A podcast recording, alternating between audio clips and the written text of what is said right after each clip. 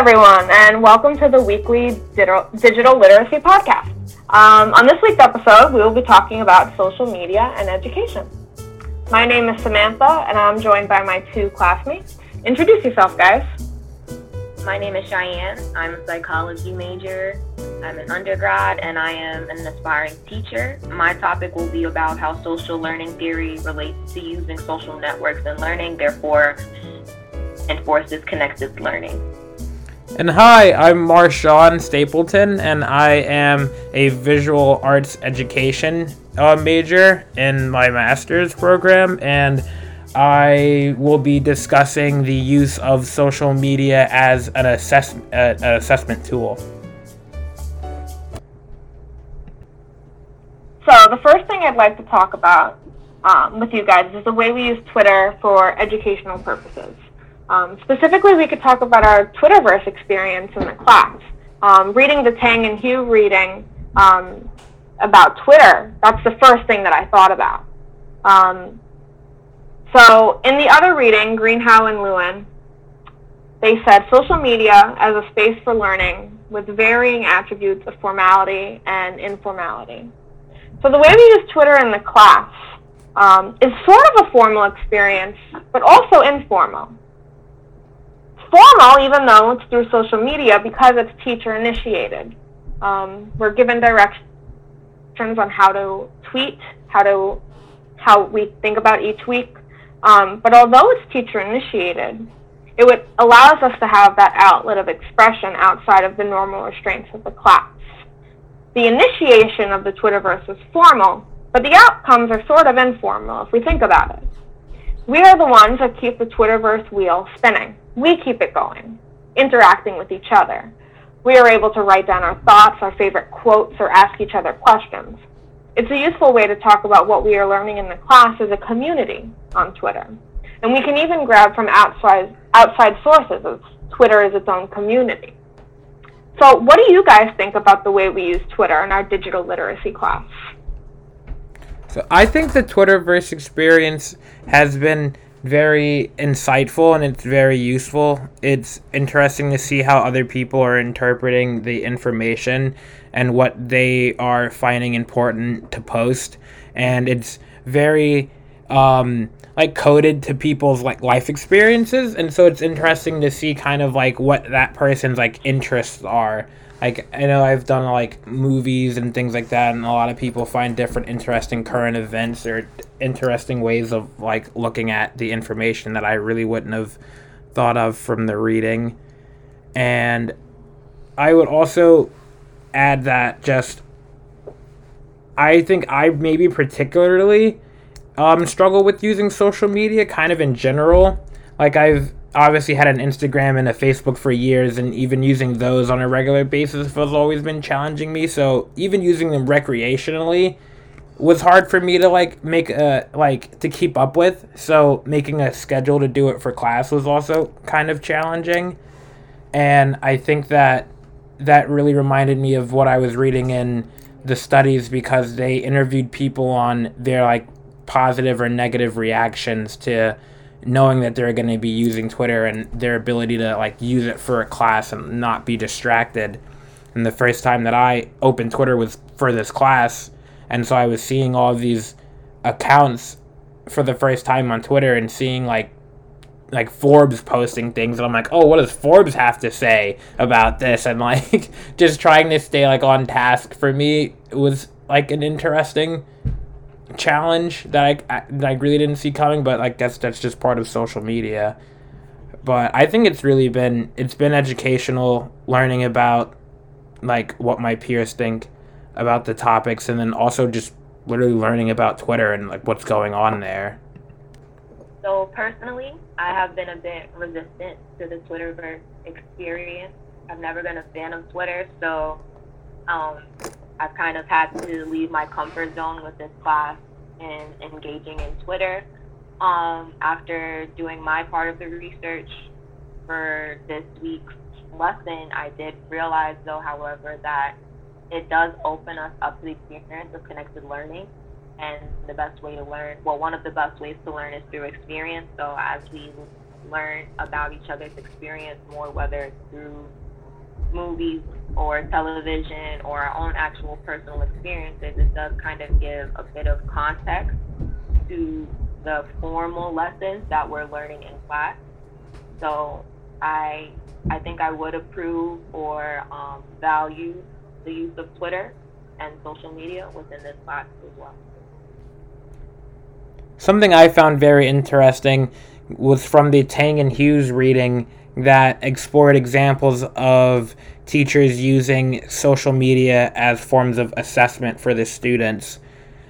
As an art teacher, I have always found it very difficult to find a, effective ways of assessing students in ways that they understand and um, really can comprehend, and not a way that, as in it, um, makes sense to them like it needs to like so that they can add up points almost. The way that if you take a math test and you get a grade you can go through that those teachers marks on your test and add up your score and see how exactly you got the grade that they gave you. I feel like it's been a challenge as an art teacher to overcome the subjectivity of grading artwork. And so when i saw that they're using this as a form of like reflective assessment for students to post things and um, then kind of use take quantitative actions that you can then measure and say like oh you've done this and it was relevant so you're getting x amount of points. Um, that to me was extremely useful as a teacher. That's a very useful tool um, because you I would want students to be doing critiques and like looking at artwork in their free time and I would want to be able to reward students points wise for spending extracurricular time engaging with artwork. So if we did do like a Twitter or something like that and had students post on uh, about artwork onto it or art history things, or anything they really found interesting um, about fine arts or performance or whatever the or photography if that's like what the class is and then you, they could somehow acquire points towards their grade through the Twitter, and then the other kids in the class could see it, and they could discover new artists that way, or be put onto different shows and things and galleries. Like there's so many different avenues you could explore with that. Uh, I so I thought that was really interesting, and they also um, explored self-assessment too. And I, as remember being as a student um, whenever teachers would give you an opportunity to grade your own paper or grade your own test or grade a peers. Um, it was a really interesting experience, and I always wondered how exactly that folded into what your grade ended up being in the end. So I would want to really explore different ways of having my students self-assess because that's something that I really thought about a lot during my initial student student teaching experience was if I could have students somehow grade their own artwork and then maybe average it in or something like that. Um, but critiquing, doing group critiques was really the closest I've ever got to um, addressing the idea of self-assessment in an art room, in an art classroom. But I think uh, I would love to explore using social media as forms of uh, on the fly assessment or even they brought up another good point was that you could it set benchmarks because then you could go back and look at it and you could track students progress over time and see what they were posting about and it gave you real time um, like benchmarks of their understanding of the material. And those also for me as an uh, art teacher were very hard to um, get to have students like create something tangible that I could use as a marker every single day throughout a project because obviously we're spending days working on one thing. So I'll get like one thing a week maybe. So having one thing a day would also be very helpful so I could adjust the curriculum. Um, so I'm interested to know if either of you two really learned anything or developed any skills through using social media thinking about art, uh, since I'm also in the art education master's program, I remember a task that me and my classmates from undergrad would do after our final projects for each semester.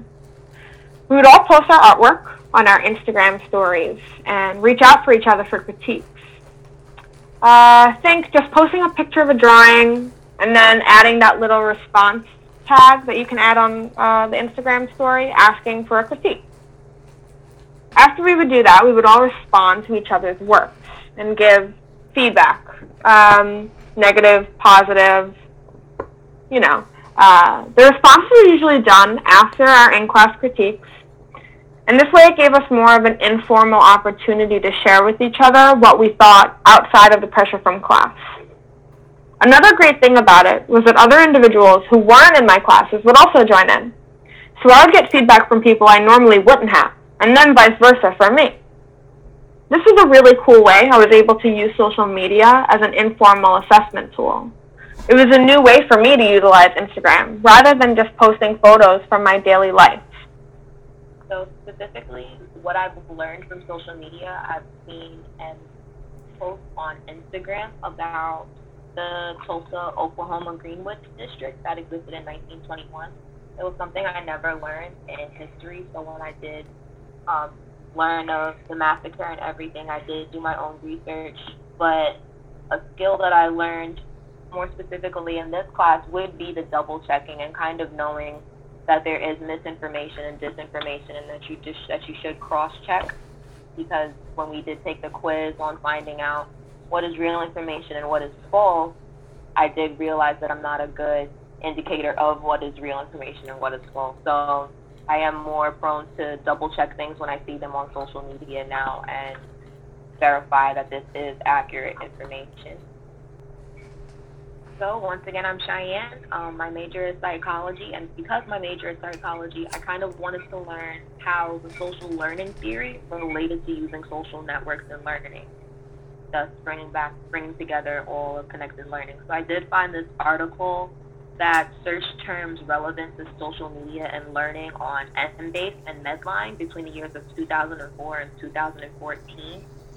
So the authors of that article described examples of lifelong learners using social media in not only the educational setting, but also in the medical field that have been reported in peer-reviewed literature.